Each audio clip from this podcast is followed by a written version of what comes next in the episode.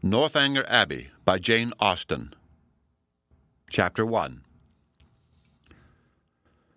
No one who had ever seen Catherine Morland in her infancy would have supposed her born to be a heroine. Her situation in life, the character of her father and mother, her own person and disposition were all equally against her.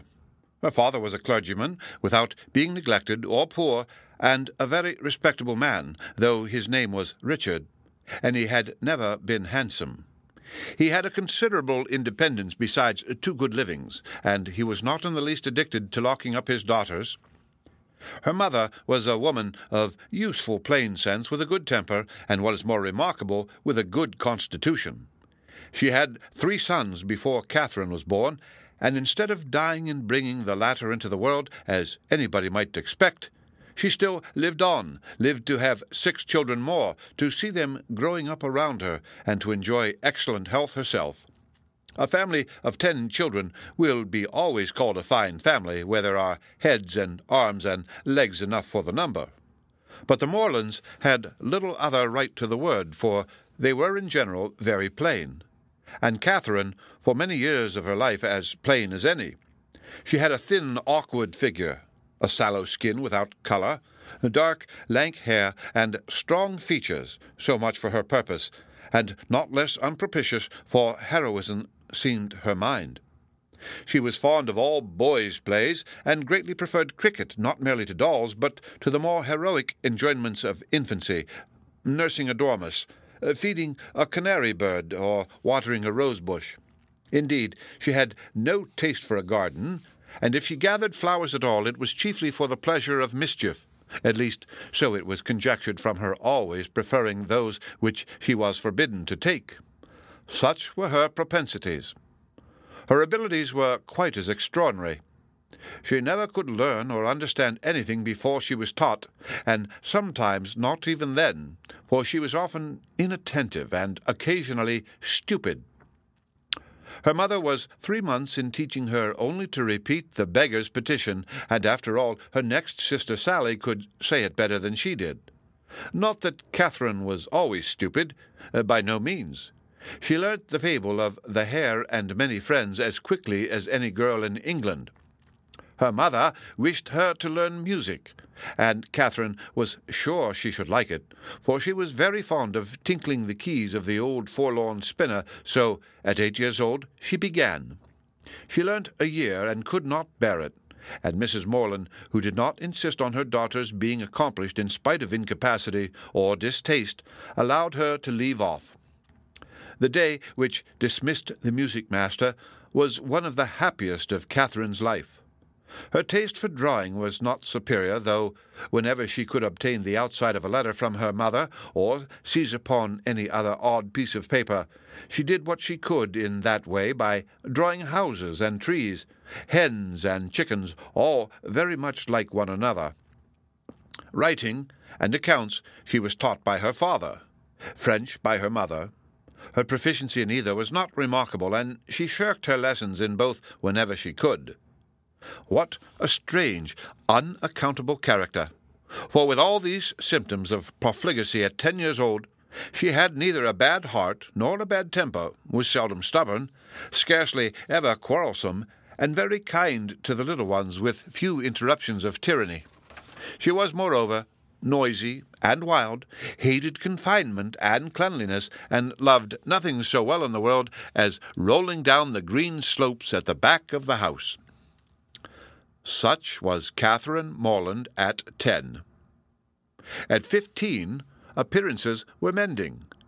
She began to curl her hair and long for balls. Her complexion improved.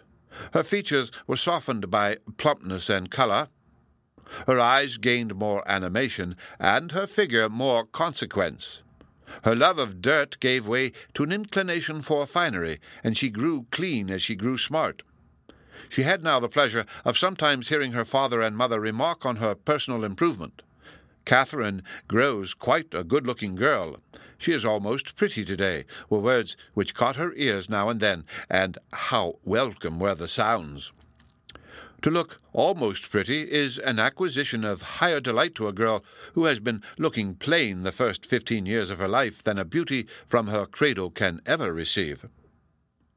Mrs. Morland was a very good woman, and wished to see her children everything they ought to be.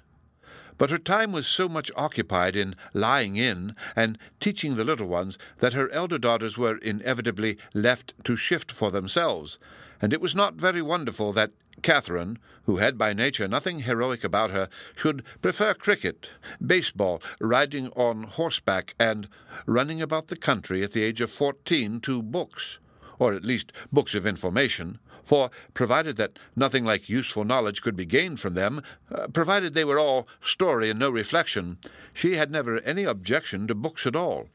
But from 15 to 17 she was in training for a heroine. She read all such works as heroines must read to supply their memories with those quotations which are so serviceable and so soothing in the vicissitudes of their eventful lives.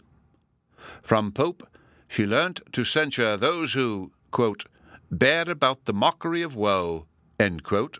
From Gray that, quote, many a flower is born to blush unseen and waste its fragrance on the desert air, end quote. From Thomson that, quote, it is a delightful task to teach the young idea how to shoot, close quote. And from Shakespeare she gained a great store of information, amongst the rest that, quote, trifles light as air are to the jealous confirmation strong as proofs of holy writ, end quote.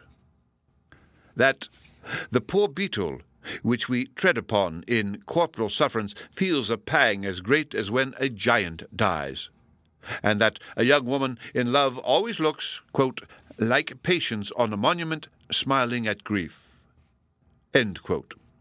So far her improvement was sufficient, and in many other points she came on exceedingly well, for though she could not write sonnets, she brought herself to read them, and though there seemed no chance of her throwing a whole party into raptures by a prelude on the pianoforte of her own composition, she could listen to other people's performance with very little fatigue. Her greatest deficiency was in the pencil. She had no notion of drawing, not even enough to attempt a sketch of her lover's profile, that she might be detected in the design.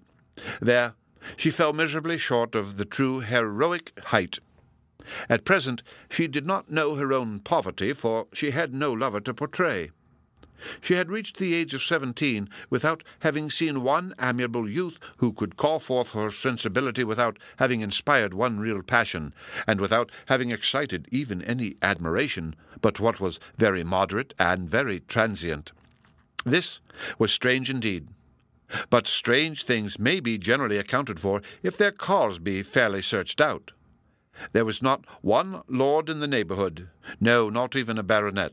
There was not one family among their acquaintance who had reared and supported a boy accidentally found at their door, not one young man whose origin was unknown.